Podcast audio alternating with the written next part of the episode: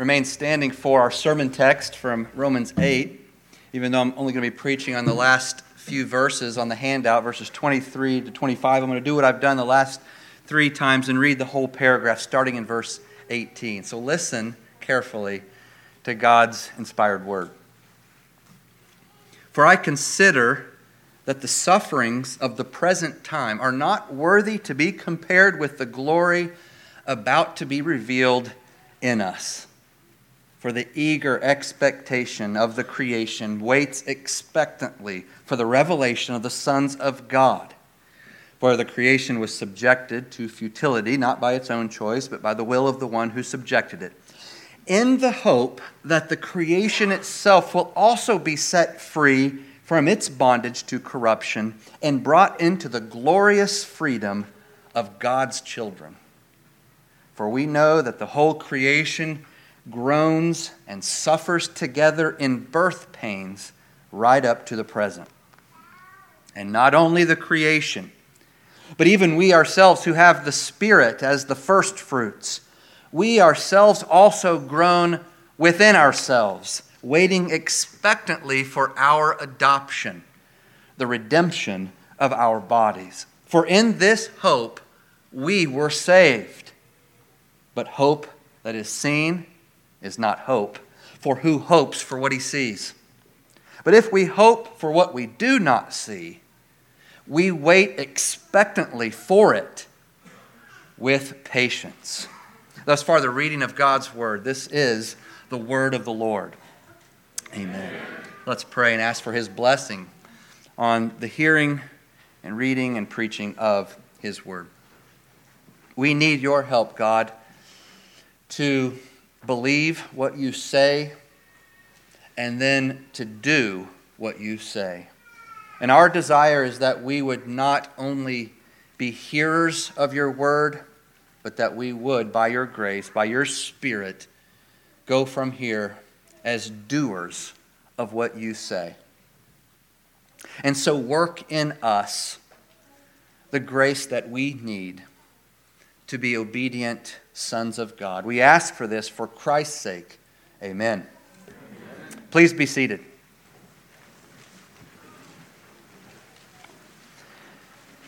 I don't regularly say this, but I did say it last week, and I'm going to say it this week that, as you can tell from your handout, that this is part three. And uh, in a in a way that's not always the case. This sermon and the previous two sort of hang together. I, I, always preach sermons that can stand alone as well. So if you missed one or both of the other two, this sermon's going to make sense, I trust.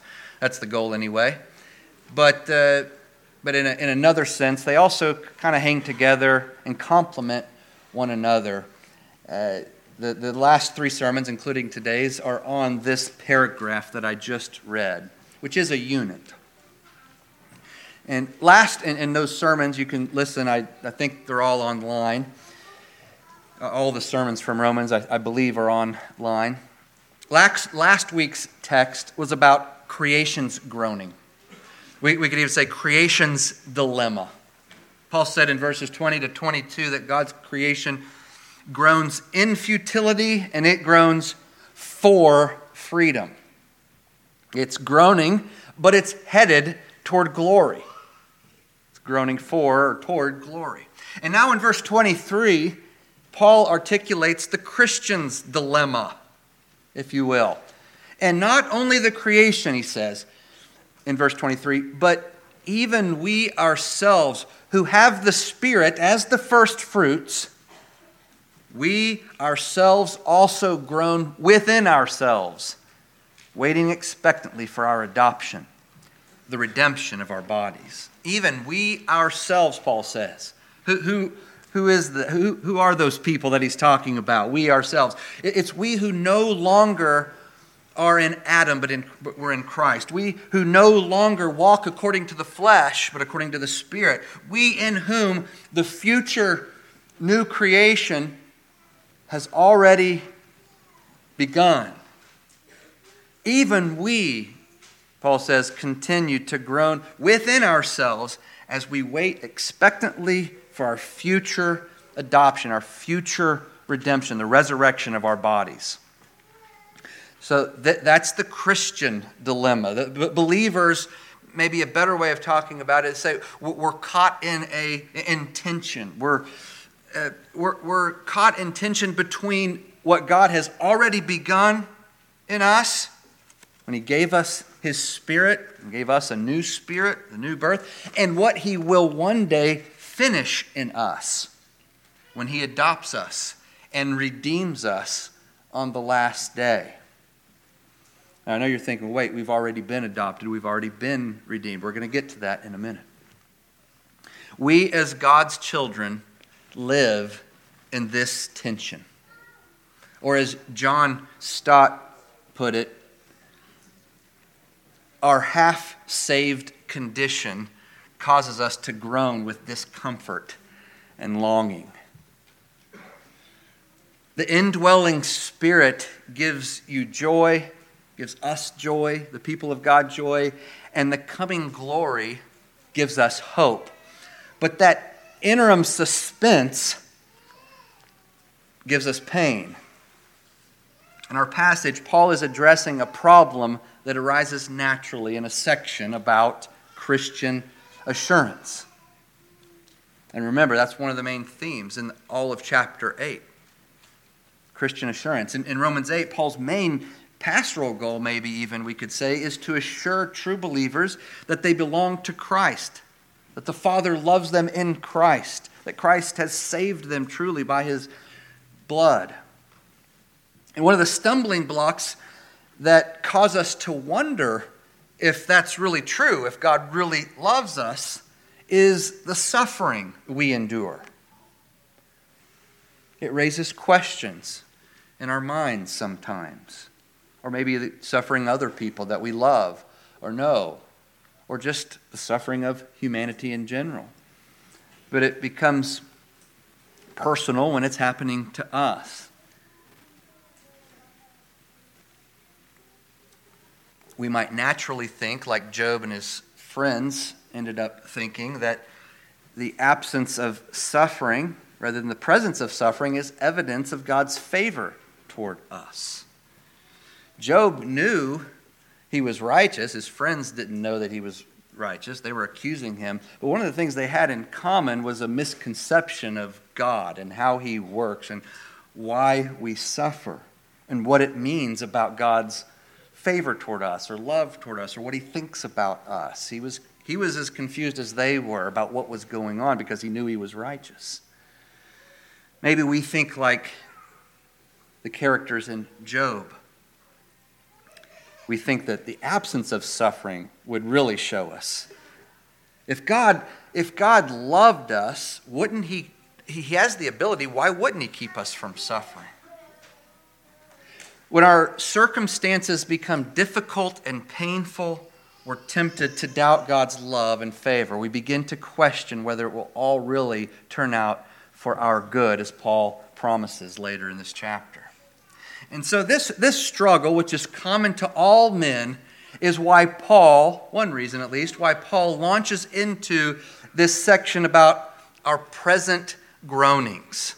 And what's really helpful about this is that the present groanings he's talking about are broad. Oftentimes, when he's talking about afflictions and suffering, he's talking about persecution for the faith. And he certainly endured that in a way that we, most of us, probably never will, haven't and, and likely never will, though we may.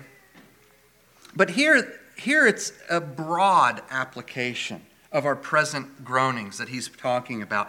Paul's point is that our sufferings and creation's sufferings are the sufferings of childbirth, which means they're proof that the birth of the new age, the new creation, including our new bodies, is coming.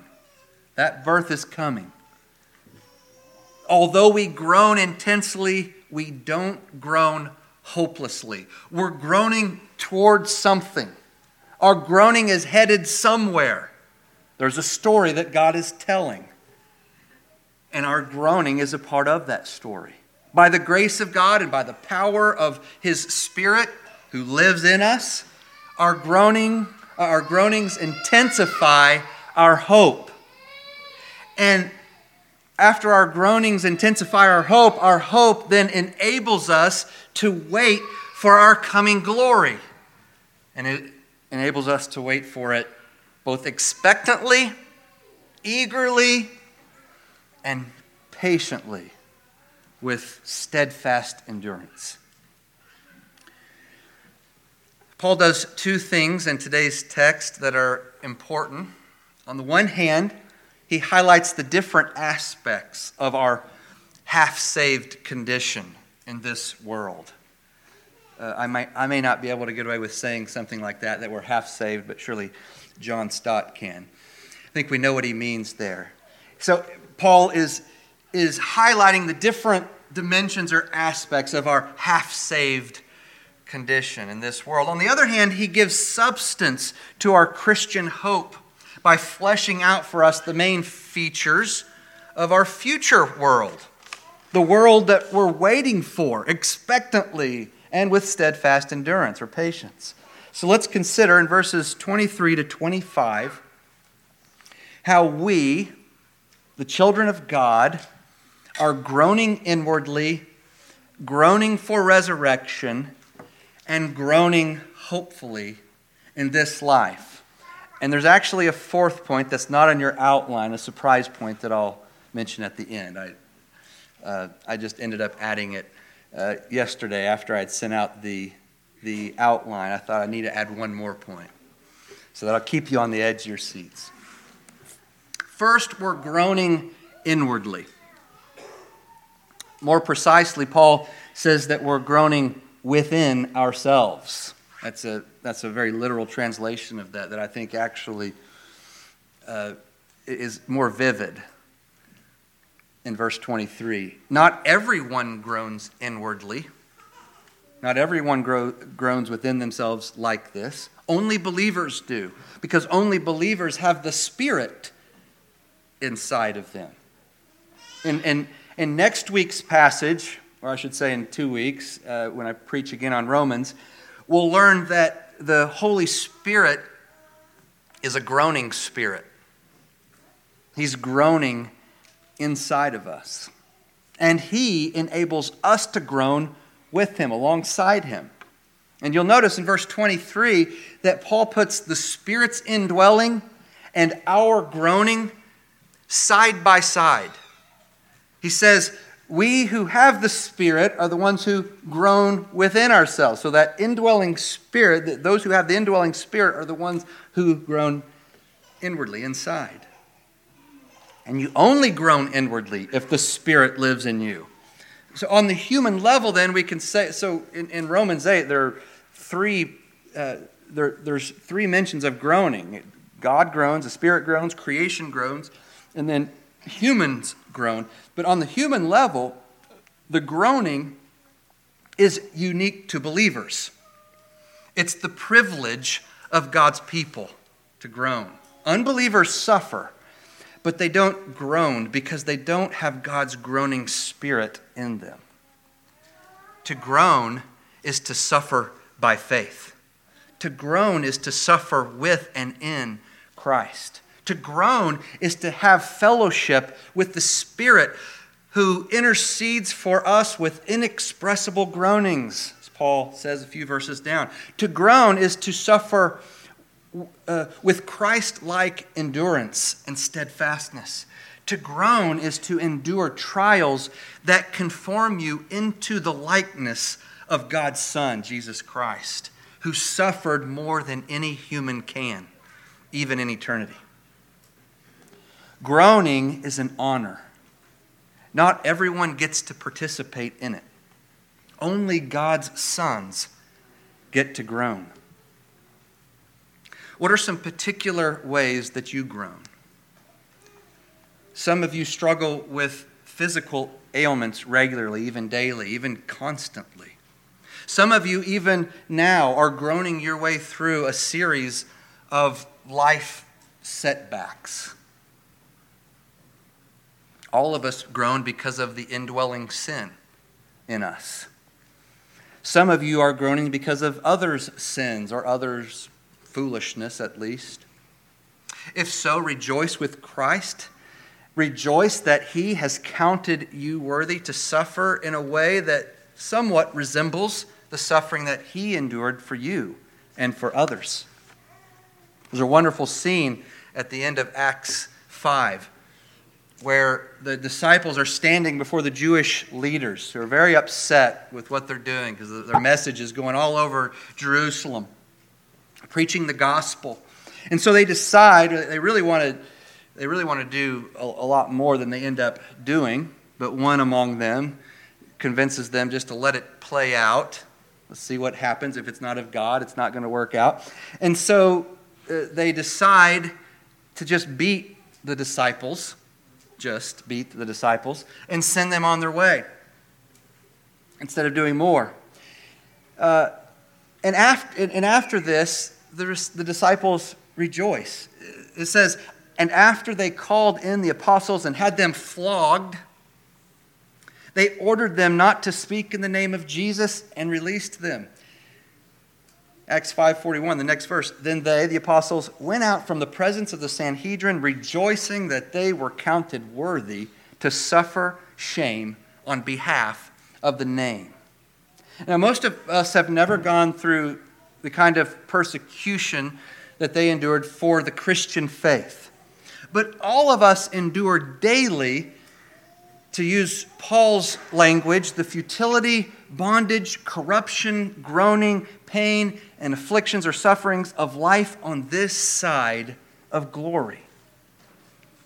And so every day we have a choice about how to respond. We can rejoice like the disciples did, or we can complain. We can despair. Every day, God gives you opportunities to suffer well, to suffer with courage and contentment, to suffer unlike the world suffers. That's what groaning is it's suffering unlike the world suffers, to suffer like Christ, to suffer in the Spirit. What are you doing with your opportunities? What are we doing with our opportunities? The most important things about your life aren't the things happening outside of your heart your bank account, your reputation, your health, your, your treatment by others, your success, your productivity. The most important things about you, the things that will matter in eternity, for all eternity, have to do with how you, how your heart responds minute by minute to the constant stream of futility and frustrations, the disappointments and discouragements that often fill your days. Every trying moment, every interaction with a stubborn child, every setback at work, every broken relationship in your friend sphere or in your family or extended family, every pain in your body, every ache in your soul, every regret, every inconsiderate word from your husband or every disrespectful word from your wife, every exasperating word from your father, every mistreatment by a friend or family member, every temptation, every battle with sin, every instance of suffering is an opportunity for you to groan in step with the Spirit who is groaning in you and for you and alongside you. Paul says in verse 23 that Christians have the Spirit as the first fruits. You'll notice I translated that a little bit differently than maybe your, your translation has it. Some translations, maybe most, say uh, we have the first fruits of the Spirit, uh, which is fine, but it might make it sound as though we only have a portion of the Spirit. Only the, we only have the first fruits of the Spirit, and then we'll get the rest of the Spirit later. No, if you're a believer, you have all of the Holy Spirit in you, and He, that indwelling Spirit, the third person of the Trinity, is the first fruits of what awaits you in the next world. So you have all of the Spirit, and He is the first fruits of what awaits you in the life to come. In the Old Testament, the first fruits was that initial crop at the beginning of harvest, right, in the spring. But it was, it was also an indication that the, that the full crop, the, the full harvest, would follow in due time, perhaps in the fall. What do you think Paul uh, what, what do you think Paul had in mind when he used this metaphor? Why does he choose the metaphor of first fruits to talk about the indwelling spirit? Why is that appropriate? Well, maybe this is slightly speculative, but it seems very likely that he was thinking about the Old Covenant Feast of Weeks, one of the main feasts in the Old Testament, which was celebrated in the spring when farmers would gather in the first fruits from the fields, that first wave of crops. The other name for this feast, of course, is Pentecost. And perhaps when Paul wrote Romans 8:23, he was thinking about how the Holy Spirit was given at Pentecost, the feast of weeks, while, while the Jews were celebrating the first fruits of the harvest. At any rate, what Paul is saying here is that the Spirit is the first fruits of our salvation, the first fruits of our redemption, the down payment. And that's the metaphor he uses elsewhere. In other places, Paul chooses a, a different metaphor to say the same thing. Instead of using the, the image of agriculture, as he does it here in Romans 8:23 and in 2 Corinthians in a couple places and in Ephesians he uses a commercial metaphor describing the gift of the Spirit as God's pledge or deposit, um, first installment, down payment, which guaranteed the future completion of the, of the purchase and maybe the best translation of those verses in 2 Corinthians and Ephesians is guarantee. The Spirit is a guarantee. And the idea behind both of these metaphors is that the presence of the Spirit in you guarantees the future completion of what God has already begun in you. What He has begun, He will complete. The, the down payment guarantees the final purchase. The first fruits guarantees the full harvest. That's not always the case in farming, but it is true with God and His promise. The first fruits guarantees the full harvest. So, although you have not rece- yet received your final adoption, your final redemption, you've already received the Spirit as both a foretaste and a promise of those future blessings. The indwelling spirit, who's only the first fruits, is a constant reminder also of the incompleteness of our salvation. That we are half saved. A constant reminder that you daily participate with creation in futility, in pain, in decay, and in bondage to corruption. you don't have to turn there, but I want you can jot it down. Maybe I want you to listen to how Paul talks about this, our inward groaning and how it relates to the down payment of the Spirit in one of those verses I was, I was alluding to in 2 Corinthians 5. Listen to what he says. We groan in this tent. The tent is our body, our decaying body. We groan in this tent, desiring to put on our heavenly dwelling our resurrection body, most likely, what he's talking about there. Since when we are clothed, we will not be found naked. Indeed, we groan while we are in this tent, burdened as we are, because we do not want to be unclothed but clothed, so that mortality may be swallowed up by life. Now, the one who has prepared us for this very purpose is God, who gave us the Spirit as a down payment, a down payment of all those things he was just talking about. 2 Corinthians 5 2 to 5. But it's not only our frail, mortal bodies that cause us to groan, it's also our sinful nature, our flesh, which hinders us from behaving as we ought to behave. It, it hinders us from doing what we, if you're a child of God, if you've been born again, what, what you want to do and instead it urges you to do what you don't want to do. We saw that in Romans 7. And if it were not for the indwelling spirit, the indwelling flesh would prevent us altogether from doing anything that pleases God, from trusting God and obeying God. And so, because of this reality, we long, we groan for our flesh to be destroyed, our sinful nature to be destroyed, as it will be one day. And we long, we groan for our body to be transformed and made new. Our groaning expresses both present pain and future longing, longing for the future. Second, we're groaning for resurrection, which is what I already hinted at this point by reading that passage from 2 Corinthians 5. But the end of verse 23 says in Romans 8, verse 23, waiting expectantly for our adoption, the redemption of our bodies. And so the second image Paul uses to help us long eagerly for our future glory is adoption. It's an image he's already used. Uh, and this is the same word, in fact, exactly that Paul used up in verse 15, where he said there, We've received the spirit of adoption by whom we cry, Abba, Father. Remember that verse? Well, so this creates a little bit of, of, of tension. In verse 15, he treats our adoption as an event that has taken place in the past.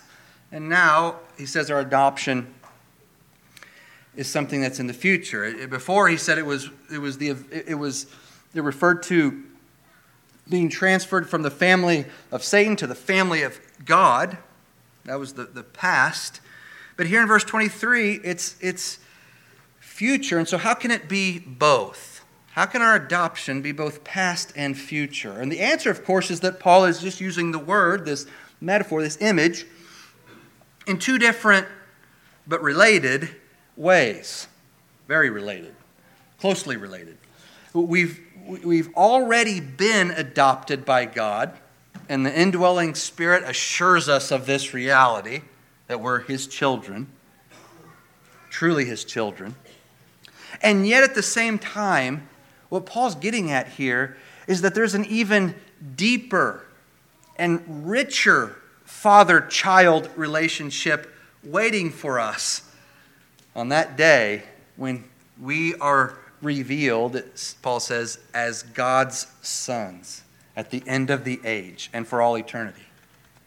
And if you, if you have your handout, look up real quick at verse 19, where Paul says, Therefore, the eager expectation of creation waits expectantly for that revelation, the re- revelation of the sons of God. That's another reference to our resurrection, when God reveals that we are his sons to all of creation. Well, that's the day of our adoption, the, the confirmation of our adoption. And so, just as the groaning creation waits expectantly for us, God's sons, to be revealed in all our glory, so also we the groaning sons of God wait expectantly for our adoption, which is our bodily redemption. And when we're finally revealed as God's children, Paul says down in verse 29 that we'll be conformed fully to the likeness of his son. I mean, he's talking about there how our, our life, our trials, conform us to the image of God's Son, but on that day we'll be fully conformed. If you're a Christian, you've already been redeemed in spirit, but not in body. When you reach a certain age, you experience that truth. Your spirit is alive, but one day God's spirit will give life to your body. Philippians 3:21 says that your body will be transformed by Christ. Christ himself will transform your body to be just like his glorious body, Paul says. On that day our bondage to decay, our bondage to corruption, our enslavement will be replaced with glorious freedom, as Paul said in verse 21 the first sentence of verse 24 says for, that it refers to this as our hope. And it says, For in this hope we were saved. We were saved in this hope that, we've, that I've just been talking about. We were saved in the past, but our hope lies in the future. And so, if someone were to ask you, uh, is your salvation past, present, or future? What would you tell them? If you're a believer, you'd tell them that your salvation in Christ is all three it's past, present, and future. In the past, Jesus died for your sins on the cross, and in the past, also in the past, the Spirit gave you the new birth, causing you to turn from your sins and embrace Christ by faith. You have been redeemed, you have been saved in the past. In the present, the Holy Spirit continues to work in your life. You continue to work out your salvation with fear and trembling, but it is God, specifically His Spirit, who's working in you to accomplish this, conforming you, bringing you into conformity to God's Word and conforming you into the likeness of Jesus, the Word made flesh. You are being redeemed in the present. And in the future, you will be raised from the dead and given a new body as well as a perfected, sinless spirit. On that day, the work that God began in, in you in this life, a work that goes all the way back to the cross, and we could even take it all the way back in, in, in another sense to God's decree before He created anything. That work will be completed in you in the future you will be redeemed in the future at the restoration of all things. It's no wonder then that you and I groan in our body, in our bodies. Your body is the seat of all your weaknesses. It's the seat of your physical weaknesses and it's the seat of your spiritual weaknesses. That's why Paul often refers to you know, our body as, as the seat of, of sin, the seat of our flesh, the home. It's not that our bodies are wicked, it's not that physical world is, is evil in itself, but it is the seat of the flesh and, and why it's referred to even as the flesh. It's the home of your sinful nature. And so no wonder we groan. We, but, but, but we groan in the hope that our decaying sinful bodies will one day be changed into bodies that are strong, sinless, beautiful, glorious, unable to die Uh, on that day and forever will be more resplendent than we can even imagine.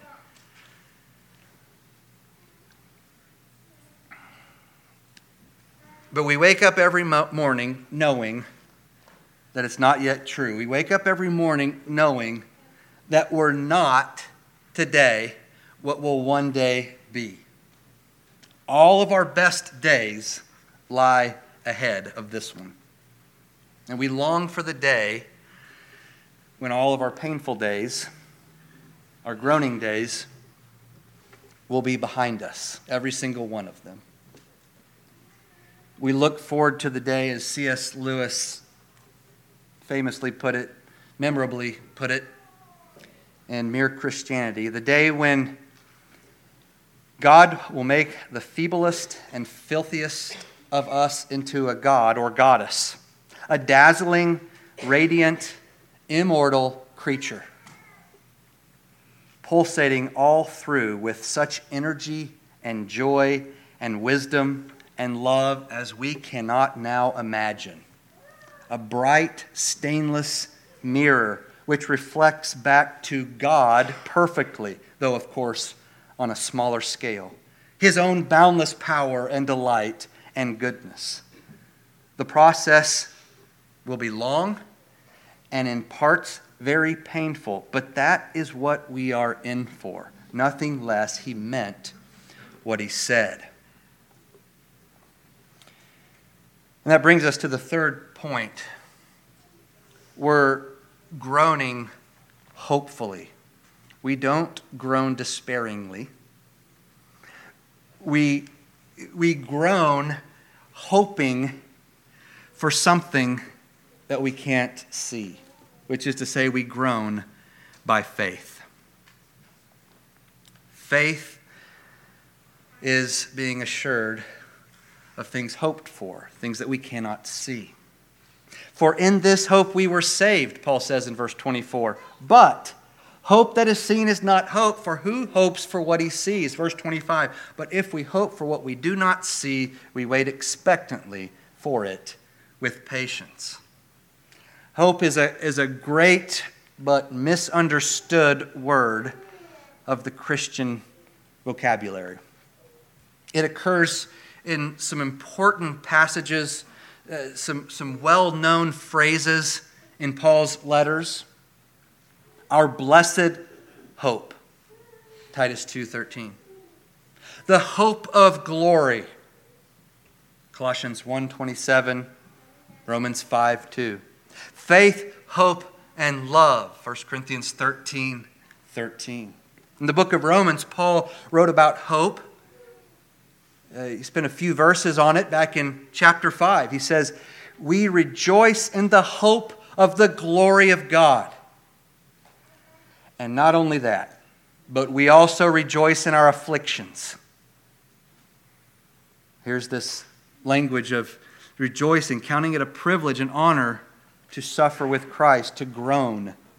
Not just to suffer, but to groan. We also rejoice in our afflictions, knowing that afflictions produce steadfast endurance. That's the same word, patience, uh, at the end of, uh, in verse 25 of Romans 8. That afflictions produce patience or steadfast endurance, and steadfast endurance produces character, and character produces hope.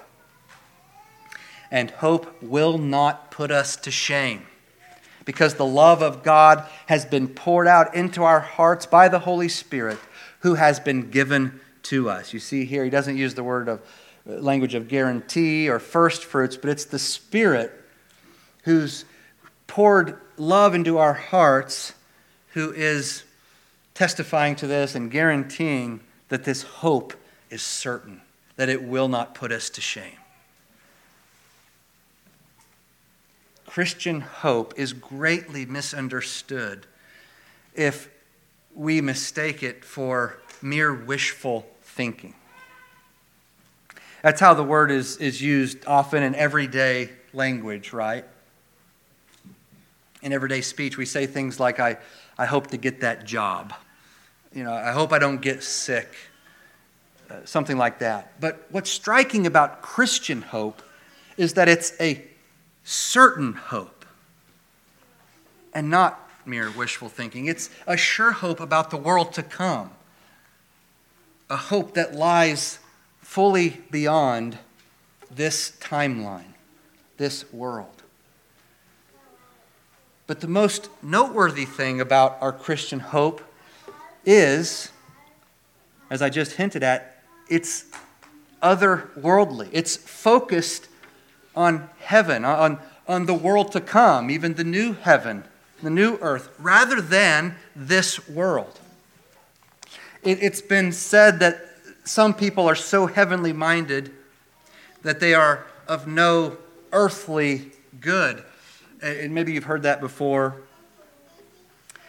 Uh, I don't, I, I'm still not convinced that such a thing is even possible. I've certainly never known of anyone who was so heavenly minded that he was of no earthly good uh, if, if maybe another description, another critique would fit, but not this, not that language. Um, I've known a lot of people, including your pastor, who daily risk becoming so earthly minded that we are of no heavenly good. Hope in the world to come is the mark of the true believer. And listen to how Martyn Lloyd-Jones puts it. Hope is the measure of true Christianity, which is through and through otherworldly. False Christianity always looks chiefly at this world. Popular Christianity is entirely this worldly and is not interested in the other world. But true Christianity has its eye mainly on the world which is to come. It is not primarily concerned even with deliverance from hell and punishment and all the things that trouble us and weary us. That really belongs to the past. True Christianity sets its affection on things which are above, not on things which are on the earth. True Christianity is that which says, We look not at the things which are seen, but at the things which are not seen. For the things which are seen are temporal, but the things which are not seen are eternal. 2 Corinthians 4 17 and 18. And the paradox, as another commentator pointed out, the paradox is that only heavenly minded people will ever be able to make any real and lasting difference in this world. And now we come to the final point, the surprise point. If I were to redo the outline, I would put a point D there at the bottom, and it would be that we're groaning patiently. We're groaning with steadfast endurance. Paul says at the end of verse 25 that our waiting is characterized not only by expectancy, but also by patience. We wait patiently for the fulfillment of our hope. Another suitable, as I've already indicated, another suitable, and I would say even better, I'm actually going to change my translation. At the end of verse 25 would be, We wait expectantly for it through steadfast endurance. We, we persevere because we're confident that the first fruits will be followed by the full harvest. That bondage will be followed by liberation, freedom that corruption will be followed by incorruption, that weakness will be followed by strength, that mortality will be followed by immortality, and that the labor pains will be followed by the new world, the birth of a new heaven and earth, the birth of new bodies. This section of Romans 8 unpacks what it means to live in between times, as some have put it. Between the two ages, as it's sometimes called. Between the already and the not yet, to use another common phrase. Between present suffering and future glory. In this tension, in this tension, that will last all the way to the day Jesus returns. In this tension, the posture of the godly Christian, posture of, of the godly is one of waiting, one of steadfast endurance to the end, waiting with keen expectation, waiting with steadfast endurance in our trials. I'm going to close with one more John Stott quote. Uh, th- this passage and these kind of topics are Stott's wheelhouse. And he says this We are to wait neither so eagerly that we lose our patience, nor so patiently that we lose our expectation, but eagerly and patiently together. Yet it's hard to keep this balance. Some Christians overemphasize the call to patience. They lack enthusiasm and lapse into lethargy, apathy, and pessimism. They've forgotten God's promises and they're guilty of unbelief.